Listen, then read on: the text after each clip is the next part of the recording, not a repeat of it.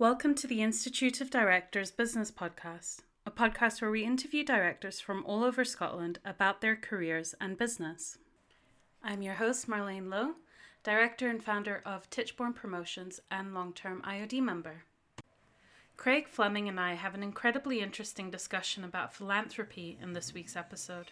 His passion for philanthropy is palpable, and his drive to show how anyone can do good is admirable. FJ Philanthropy's mission is to improve people's lives by enhancing clients' capabilities to deliver their mission across a range of areas, spanning research, education, health, religion, welfare, and the arts.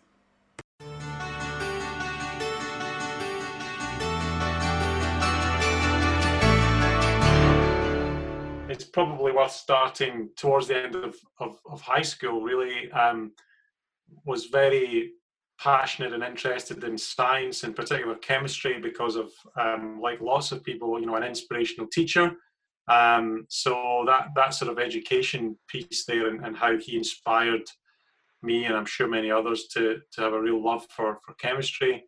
Um, and you know, back in the day where you went to the computer and the careers computer told you what you might like to study, um, something that jumped out at me at the time was was forensic science. Mm-hmm. And so I went to university, I went to Strathclyde University to study forensic and analytical chemistry, um, which was a four year degree course plus a year in industry.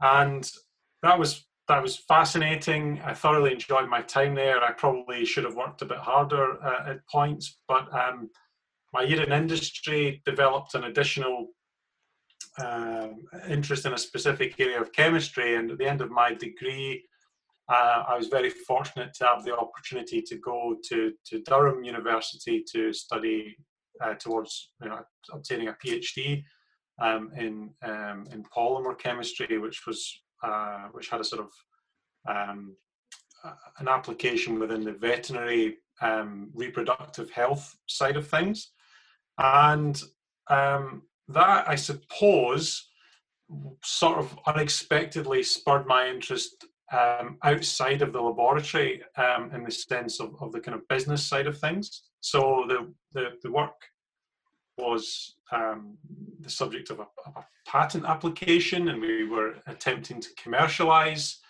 the elements of the research that, that I was undertaking for my PhD. And I started to get involved in some of the sales and business development side of, of that.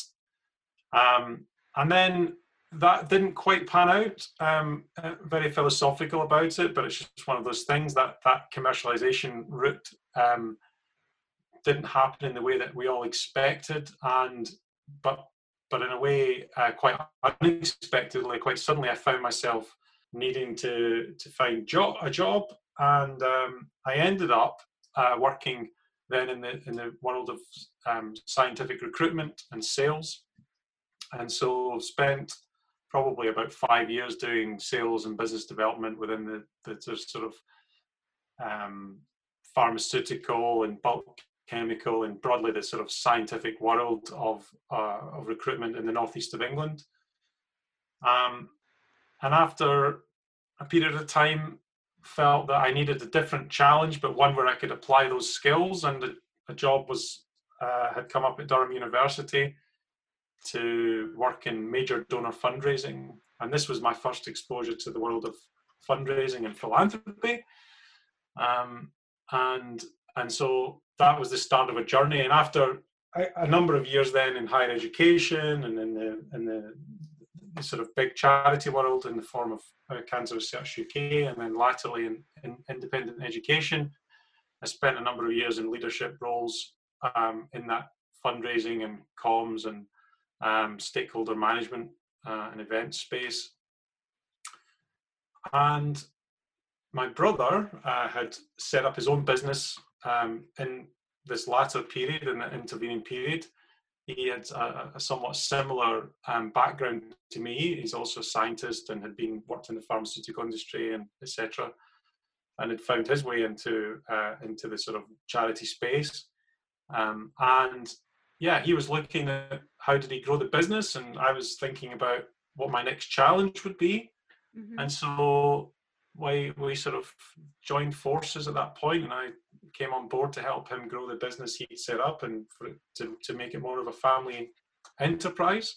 Yeah. And yeah, so that was that was my um, real journey then into sort of you know working and owning and running and um, thinking about more strategically about business and and how we could support you know our, our clients in the sort of higher education and charity sectors at large sort of thing.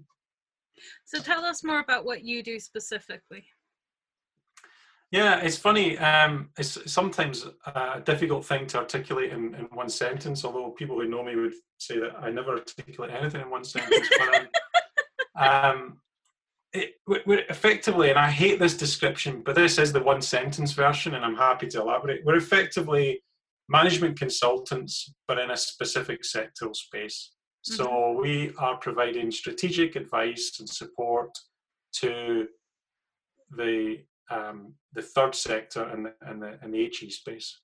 Um, that's it in a nutshell. And that takes any number of different guises. It can be coaching and mentoring and supporting staff and teams. It can be um, looking at um, strategy, strategy development. It can be um, supporting research and um, and um, you know prospect research. It can be um, supporting recruitment and, and growing teams. So yeah, I mean, and I could list and list and list, but it's effectively that that sort of um, strategic oversight, critical friend, supportive, nurturing, capacity building type type work.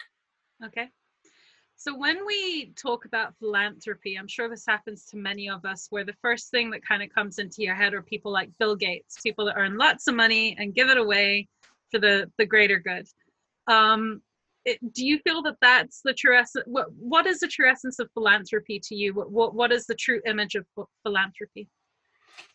It's a no. Again, that's a really insightful question, and, and hopefully gives it gives a chance to get something of an insightful answer. There's a story I always tell, and, and I, if my brother was here just now, he'd probably start laughing because he probably knows would know what I was going to say next.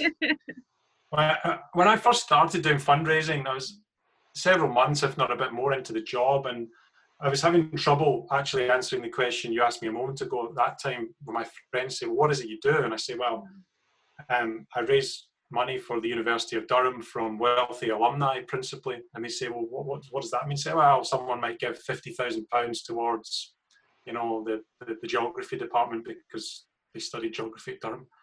Yeah. Say, why, why on earth would someone do that?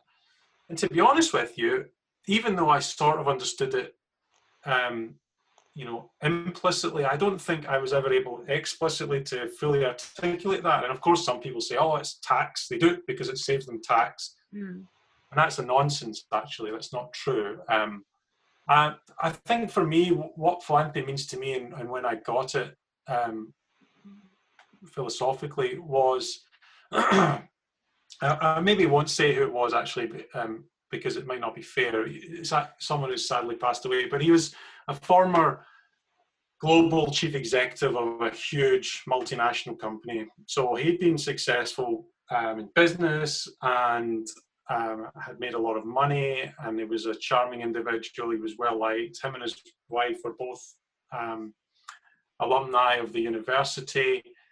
And I'd been building rapport and relationship with him over the course of several months and we were raising money for a project at the time. It was sort of in the aftermath of the Afghan war, and we were raising money to offer women from Afghanistan a chance to spend a year in the UK as part of their education, which seemed mm-hmm. like a very fitting thing to do given all the, the turmoil.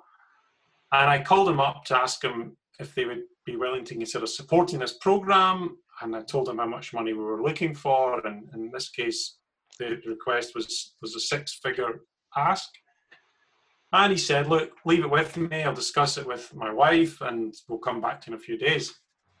A few days later, I was sat at my desk, my phone rang, um, and, and he was on the end of the phone and he said, uh, Look, we've had a chat about it, Craig, and we'll, we'll do the full, the full amount you've asked for.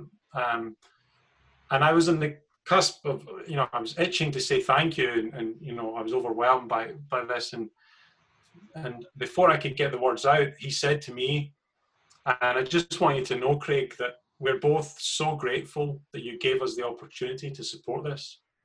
Oh wow! And that is it genuinely it sends a little shiver through me when I tell the story. Genuinely, when I get I to am shivering. It was it was at that moment, and I don't know if that's what it means to Bill Gates, to use your earlier yeah. example. Um, I'd like to think actually that that it is something yeah. similar to that. Um, I'd like to think that he feels that his success in life has given him the privilege and the opportunity to support the things that he wants to support and that his wife Melinda wants to support and, and maybe the rest of the family. But that that really for me was the moment that I think I understood what it meant, what philanthropy done right really means for people. It's not twisting people's arms up their backs and you know um, hijacking them for some money. Uh, it's not a Robin Hood type thing. It's it's genuinely marrying up an interest, a passion, um, something that's important with you know someone who has the means to support that and giving them a chance to say yes or no to it giving them a chance yeah. to think about it and decide if it's the right thing for them and then letting them use their soft power or the power of their their wealth in that context i suppose to to make a difference and so that's what philanthropy means to me is giving those that can at whatever level frankly the opportunities to, to support something that that actually means something to them that gave me such goosebumps. so, is philanthropy only in relation to giving money? No, again, it's not. I mean, of course, it's probably the most obvious and the most common um, form of philanthropy. Form exactly, form of philanthropy. Um, but people people give their time. Yeah. Uh, pe- people give things. They give in kind. They might give, you know, property, which, which I suppose is close to money, but they might give an item. They might give they might give um, their expertise for a period of time. So, I suppose you could argue on one level that lawyers or accountants doing work pro bono is a form of philanthropy, right? They're giving mm-hmm. up their time and their expertise and their skill that they would normally be paid for yeah. to do something to give back. So I think it's any form of meaningful giving back. Mm and helping one's fellow human being, frankly. Um, Without the expectation of getting something back. In other words, it's, it's giving freely to help someone else better their lives. Precisely, yeah. It's, yeah. it's a it's a transaction, if you like. Not that I think of it in a transactional way, but it's a transaction that's very heavily biased in one direction. Mm-hmm. You know, mm-hmm. the, the for it to be classed as a gift in a boring tax way, there can't be something coming back in any meaningful way yeah. Um, you know, there's a lot of rules around that, you know, very boring in a way, but that if someone gives a gift of a hundred pounds, you can't give them a thank you that's, you know, any more than a pound or two in value because it just becomes it's not really yeah. a gift then it's a purchase. So and the same is true as, as the as the amounts of money rise. So yeah, it's exactly it's something somebody giving something willfully because they want to do it with no real physical tangible benefit in return other than the good that they do and the feeling that they get from that. So, in theory, anyone could be a philanthropist. Absolutely, and I think there's a lot often said about that culture of philanthropy perhaps not existing in the UK versus how perhaps people perceive it to be in the United States, which is always heralded as the um, particularly in, in, the charity and the higher education space, you know, universities often look across the pond and say, "Oh, I wish we were Har- like Harvard or Yale or yeah. you know these universities make make millions of dollars every year from their alumni." And mm.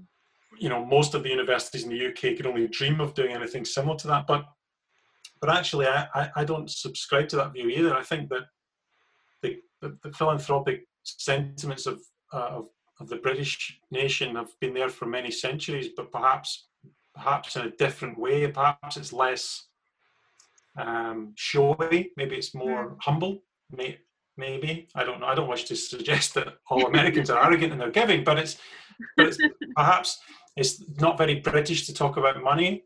Yeah. Um, so maybe it's just that, that little bit. There's a little bit more humility. There's a little bit more awkwardness around it. But I don't think that means that the British people, whether they're able to make very substantial gifts or whether they're able to make more modest gifts, I don't think that means that they're not philanthropic or generous. Mm. I think quite the opposite. No, I think that culture of philanthropy piece though is interesting, and I think people are generous. And you just have to look at the big appeals that happen every year in the UK, where the mm. average man or woman in the street, you know, gives to things like Children in Need or Comic Relief or these big appeals. Huge sums of money are given, um, and yeah. typically those those sums uh, cumulatively are made up of smaller, a large number of smaller donations rather than one big philanthropist coming in and yeah. writing the check. So, do you think so? Much like the title of leader, you can't really assign it to yourself. Well, is that the same within the world of philanthropy that it's generally bestowed upon you about those around you, as opposed to you going in and saying, "I'm a philanthropist"? It's an interesting question. Um, I don't. I don't know if there's an easy answer to that. If I'm being honest, my my gut reaction, sort of shooting from the hip, would be. I think some people find it quite easy to label themselves as a philanthropist, and again, not because I'm suggesting that they're there's a, they're being arrogant in doing that. Yeah, I think yeah. maybe they, they want they want to be seen to be giving something back. I think yeah. some people feel less comfortable with the the, the label, mm-hmm. um, or perhaps the word philanthropist conjures up something more grand. I mean, to go back to your point about Bill, your reference to Bill Gates, rather not your point about him. I think sometimes when people hear the word philanthropist, even some wealthy and very generous people, for everyone it's all relative yeah? yeah, so someone's ability to give away 10 pounds might be just as that might be just as substantial a gift in terms of their net worth as someone's ability to give away 10,000 pounds as someone's yeah. ability to give away 10 million pounds and so but what i think happens is that the person that gives away 10 pounds when really that that might be 10% of their wealth let's say they don't think of themselves as a philanthropist so that label I, am being very stark in the numbers here to make the point, but that, that label might feel very uncomfortable to them. Yeah. But actually, what's quite interesting is sometimes the individual who can give away ten thousand pounds, they might still feel it's not right to refer to myself as a philanthropist, or even not feel comfortable someone else doing so when yeah. they look then at a Bill Gates to use him again as the example yeah, exactly. because he's away ten million. So yeah, I think you could be onto something there that it, it, it doesn't often feel natural for people. Um, whereas there are some, and again, it's not to judge the amounts of money they give away. I don't think that's as important. I think it's mm. about the spirit in which they, they enter into it. Yeah. That, that feel comfortable with the label and, and perhaps even using the label to describe themselves. You know, I'm a philanthropist. Yeah. I like to support causes that mean something to me. So yeah, it's in it yeah, it's a tricky one. I, th- I think it becomes more difficult though as the numbers, even even some of the bigger numbers, something that yeah. I, I, couldn't afford to give away ten thousand pounds. I don't have ten thousand pounds to give away. Someone who can might still not think of themselves as a philanthropist, even though that's clearly a very philanthropic act. So yeah, this is something that I've thought about, um, especially with talking about the development goals and or the, the UN Sustainability Development Goals and other endeavors that come up and become have become more um, prevalent in today's society. Do you think that culturally, within let's say Scotland specifically, UK a bit more broader, that there is that passion or drive to help the wider communities in a philanthropic way and, and not want the not saying recognition but have that that thing that comes back to you?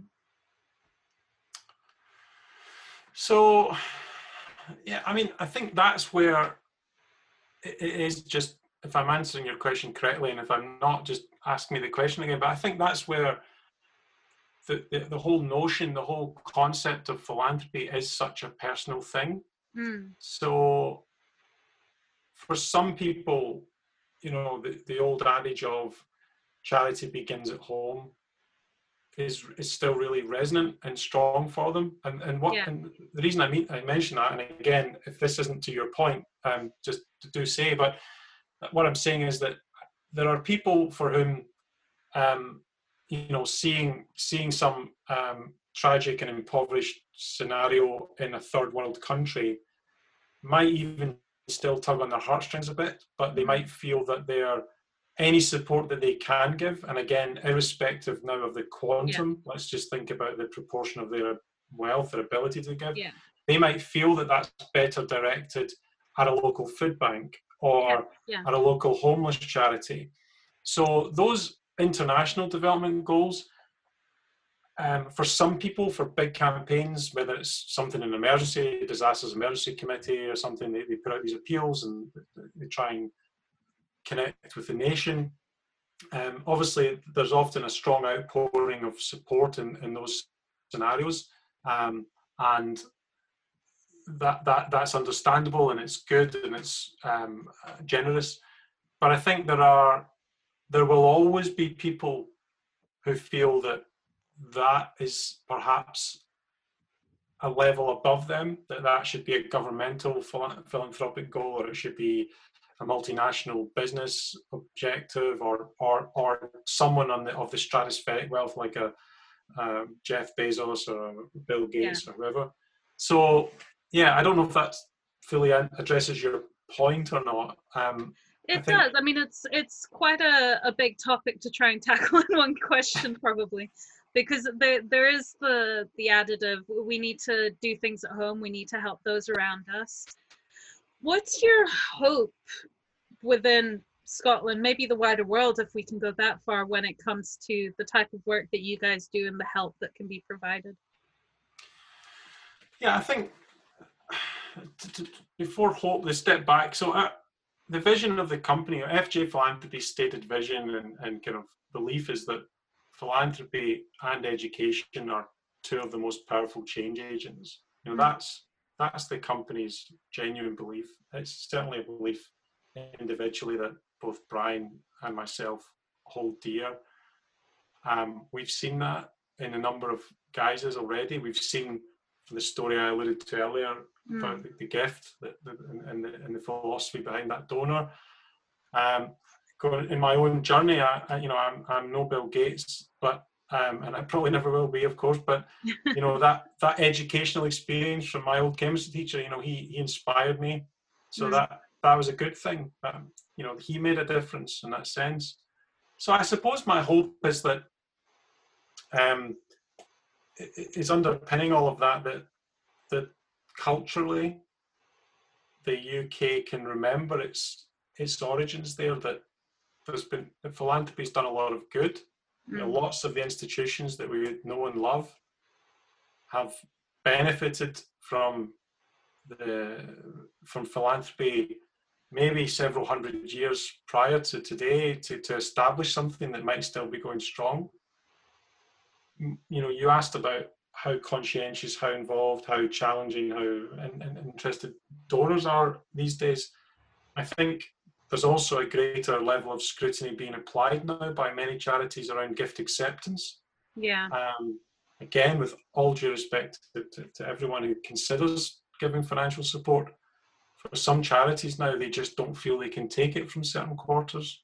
Okay. Um, you know, public examples of that, that that therefore don't aren't contentious in terms of me mentioning them would be things like the Sackler Foundation, who you know I've lost track now if it was this year or last year with all of the lockdown we've been through. I've kind of been in a time warp, but recently, shall we say, um, suspended their trust in the UK because they were um, they were accused, you know, they were linked with, um, and, and, I'm, and I'm saying this without judgment, and I'm also not an expert in the topic in that sense, yeah. but they, the, the family made money from the pharmaceutical industry, which sold um, certain legally uh, manufactured drugs for pain mm-hmm. relief that found their way onto the you know the the, the abuse uh, side of the of life, and people were abusing these yeah. um, drugs and then becoming addicted to them, and so lots of people felt that they couldn't take money from the Sackler Foundation because,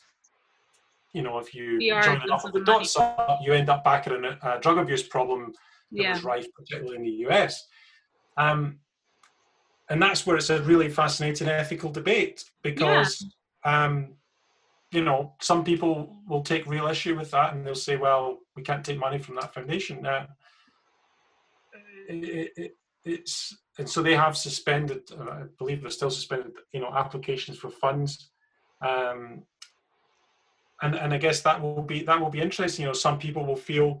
I've in fact, there's in this this week I've spotted a bit of chatter in the in the uh, charity sector that people are questioning.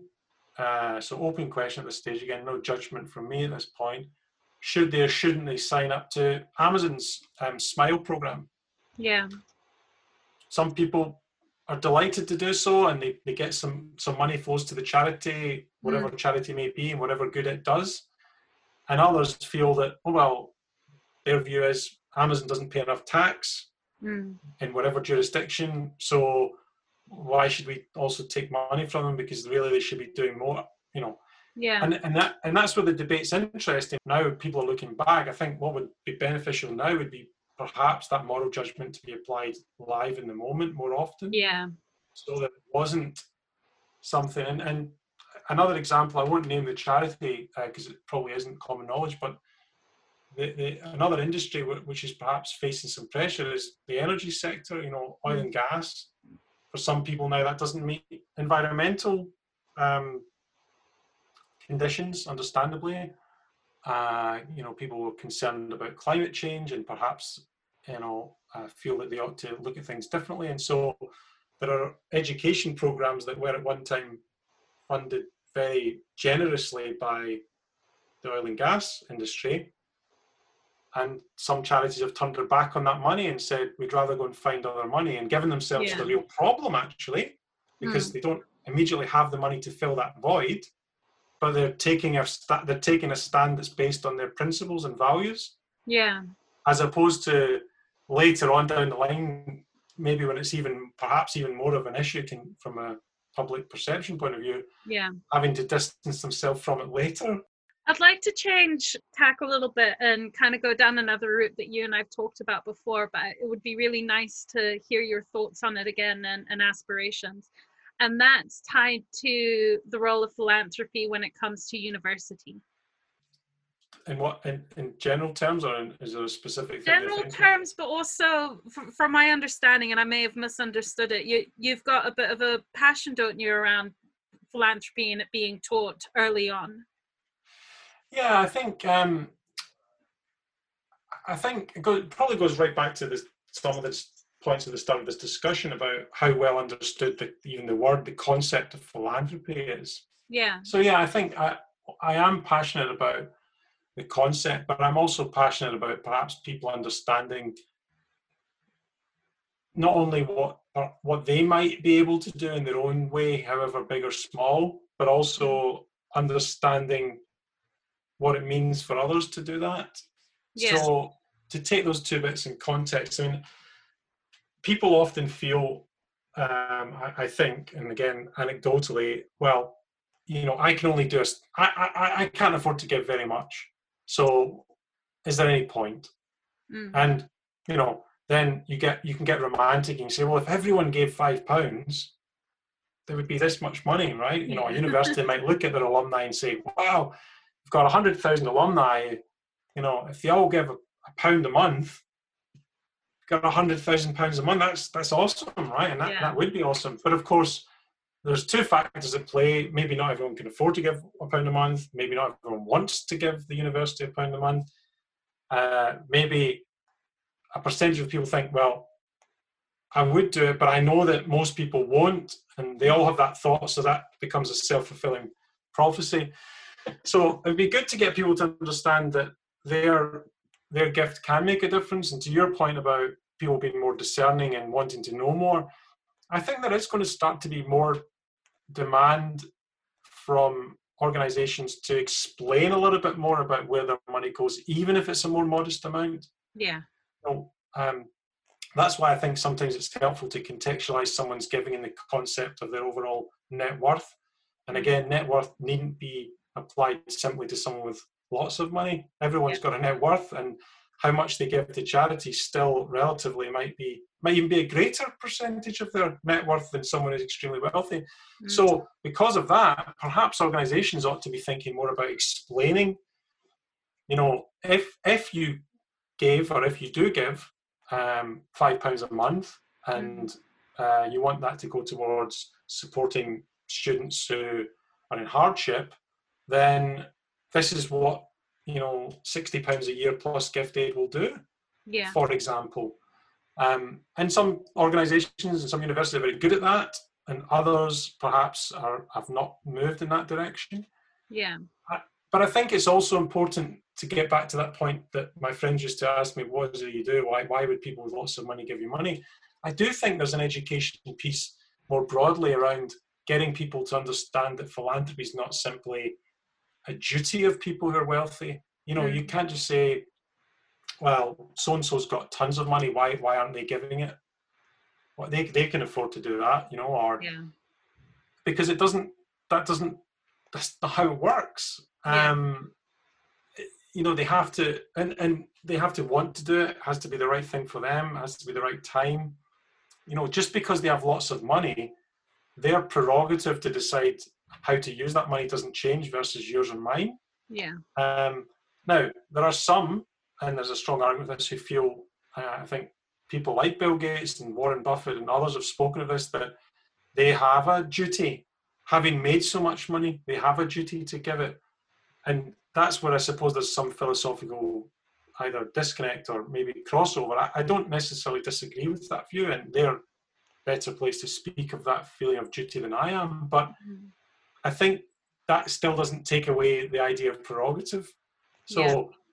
the Bill and Melinda Gates Foundation has some very clearly defined objectives and goals. They don't just give their money willy nilly to lots of different causes. You know, they, they're, they're focused on malaria predominantly, let's say. They're focused on that's that's, that's the nut they want to crack. And yeah. so um, that's where I think philanthropy needs to be understood is that the, the money and any sense of responsibility that might come with that, the ability to be able to use your wealth to do good, still doesn't take away the chance for you to um, be uh, given the right, you know, the, the, tools to make the right decision or the yeah. tools to make a decision that you feel comfortable with. So I think, yeah, I'd like to see I'd like to see people get a better understanding of what true philanthropy is and what the what the motivation of donors are. And there have been reports. There was a report written recently um, that I think Barclays fronted that shared some misconceptions that existed both from the charity to the in, from the in the direction from the charity to the donor, i.e., misconceptions the charity had about donors and mm-hmm. barriers to them giving. But there's equally, I think, some misconceptions from potential donors or actual donors back towards charities. Yeah. Um, you know, some people's perception of charity is that it should be that the charity should run on a shoestring, that it should be free, that people shouldn't be paid a good salary. Yeah. Well, that, that's that's that's a sort of mirror version. It's a misconception again. I think you still need good people to run these organisations, and they need to be mm. paid appropriately. Yeah. Um, so yeah, I think education and why why philanthropy is important and why and how it can make a difference would definitely um, um, would definitely help and make a difference. And the earlier that people understand that and they can make an informed choice, the more likely that they'll go on that journey with an organization for a longer time. Yeah. Um, whereas in the case of some organizations, let's say universities or schools where they have alumni and they've got a natural base of stakeholders, sometimes there's a big disconnect between the last point of contact with that institution and then the point at which they're asked. Mm. And so that might feel like it's too much of a bolt out of the blue and why should I give? And that they've not they've not had a chance to go on that journey about staying connected and thinking about why their support might be valuable. Yeah. So I'd like to ask a few more questions about your journey what's one of the biggest lessons that you've learned throughout your career?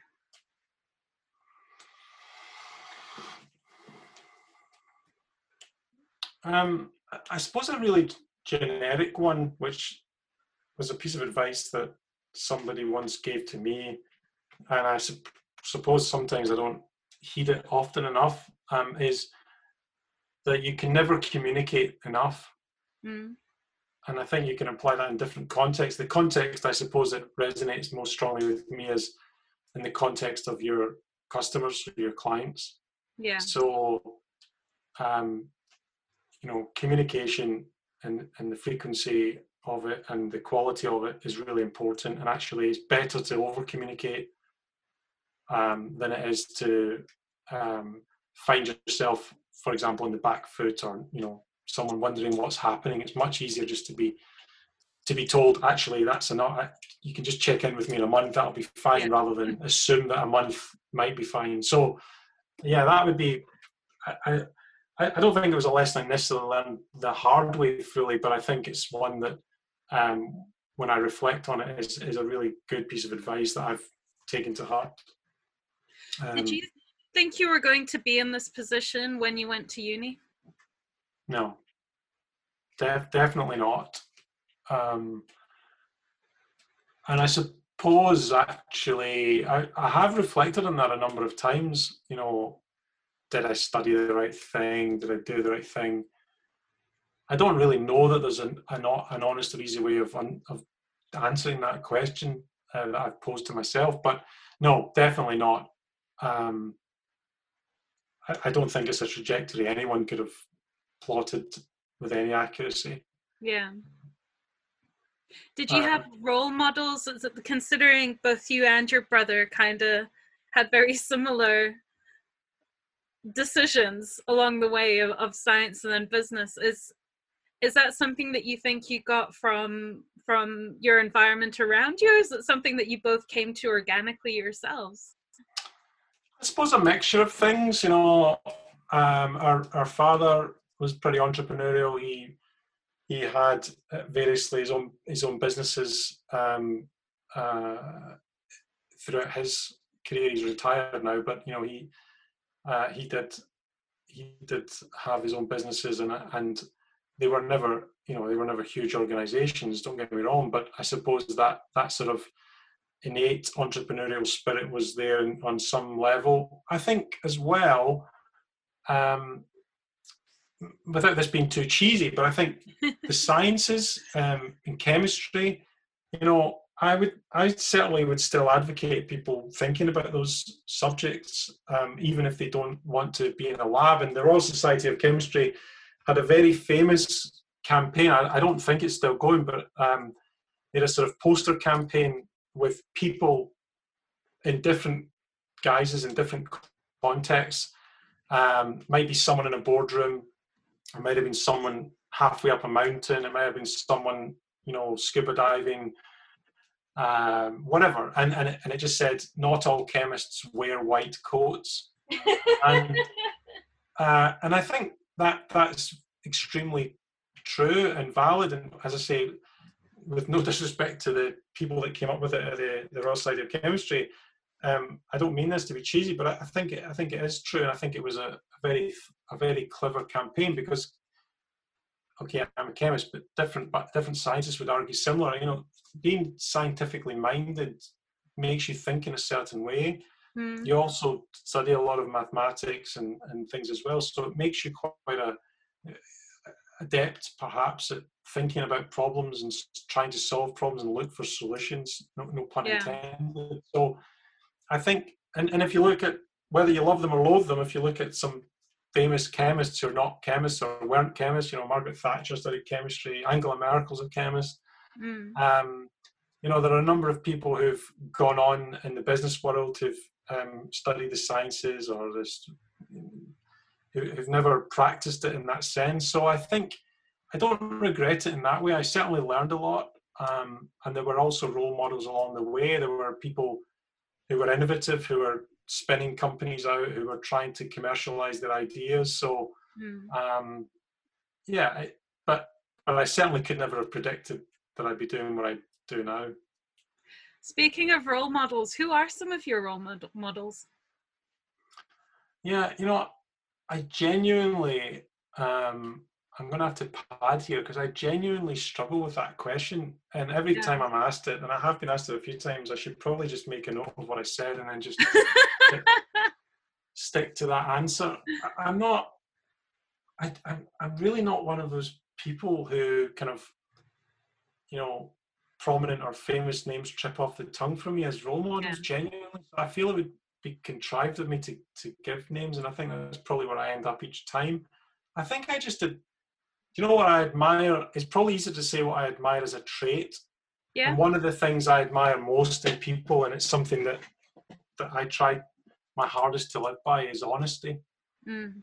Straightforward transparency and honesty. I'd far rather someone was straight down the line honest with me, even if it's not what I want to hear, um, or it doesn't, it wasn't, didn't, you know, the outcome wasn't going to be personally suitable to me, than people who are, you know, political or with a small p, obviously, or you know, just just yeah, just manipulative. I, I, so for me, role models are anyone who it could be someone who's not famous, it could be someone who's Mhm. not prominent, someone who Yeah. has the, the the the guts and the conviction to just be honest in any given situation. I find that's what I respect, and therefore that that would that would matter to me a lot. And of course, there are lots of prominent people who tick that box, but um, Yeah. I wouldn't single any one of them out. And what's what's one of the main lessons you've learned in your role as a director? Um, well, actually, I think, you know, I've held the role of director in different companies, different contexts. This more recently, working with working in a family business context, Mm. there is an overlap to the last point about honesty. I think straightforwardness and honesty is important, but not making it personal. Yeah, You know, business is business, and family is family. yeah, and you know keeping business between the hours of whenever you work um, and keeping that separate so i think um, and and actually you know brian and i spent quite a lot of time um, prior to going into business together you know me joining the business that he'd founded and set up actually working with with people and working with someone to to work through what not to do what, Yeah. you know, traps not to fall into. And I think we've got a better understanding of each other as people now than perhaps we did just as siblings previously. So yeah, it's back to that respecting other people's views, respecting the differences, respecting the things that irritate you about your colleagues, your you know, um, your clients, you know, and realizing that it's not always it can't always be the way you want it to be. Yeah, um, but, but, but being able to accept that and just be honest with yourself about it and be honest with others. So i think probably that but that the, the other piece which i suppose is maybe less about what i've learned but more about what i value and therefore what i think is hopefully stood us in good stead and will continue to st- stand us and me in good stead is is that piece about integrity again is Mm. the importance of that the, the, import, the ability to be to be able to to speak frankly and truthfully about what you're doing and tell a client not what they want to hear but what the truth is what they need to hear and and Yeah. stand behind that and not worry that you know because it would be easy sometimes to just take the path of least resistance but that wouldn't be being true to anyone so yeah.